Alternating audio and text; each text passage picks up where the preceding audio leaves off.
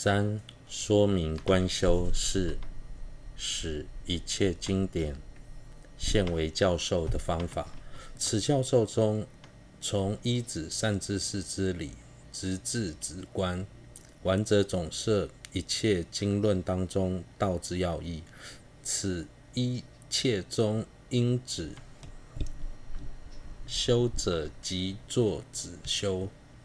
应观修者，则以善观察慧思思则，慧成修持次第而作引导，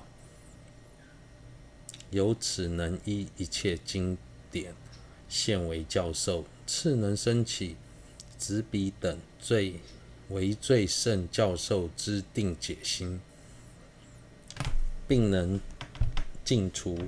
妄执彼等非真教授，背弃正法之邪分别。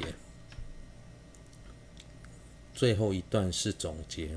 宗大师在造论时有一个特色，就是在一开始会先广广泛的解释这个科范的内容，最后再将整段的重点做个总结。过去西藏有位名叫。云马判巴的大成就者，虽然他对中观的看法与宗大师不同，但造论的方式却很接近。如果阅读能时能够掌握那些总结的要点，对我们是很有帮助的。之前有人提到两类学法的人：一是想实修但缺学缺乏文思的人，不了解佛法的道理。另一类则是在文思后却不应该不知道该怎么如何实现。既然这两类都无法将一切佛经现为教授，那么那我们应该如何学习才对呢？以尊者所造的道俱论，或是宗大师所造的三主要道功德之颂本为例，他们的内容虽然精简，但完整总摄了一切佛佛经的要点，从依止善知四到止观。不论内容或是次第，都丝毫没有错误。我们在学习这类法类时，应该修的就是修观修，做观修；该止修的就应该做止修。除了奢摩他外，其他的部分都以观修为主，将所学的法类融融入完整的道次第当中。以这种方式来学习，才能够。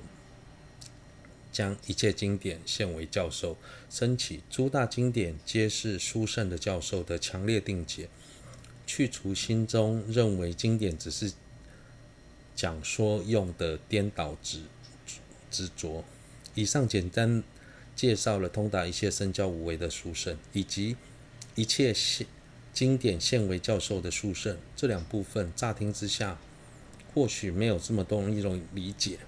但其中的内涵却是相当重要的，这当中包含了内容非常广广泛，并将整个教授的精华以及如何学习显密教的次第都清楚地点出来了。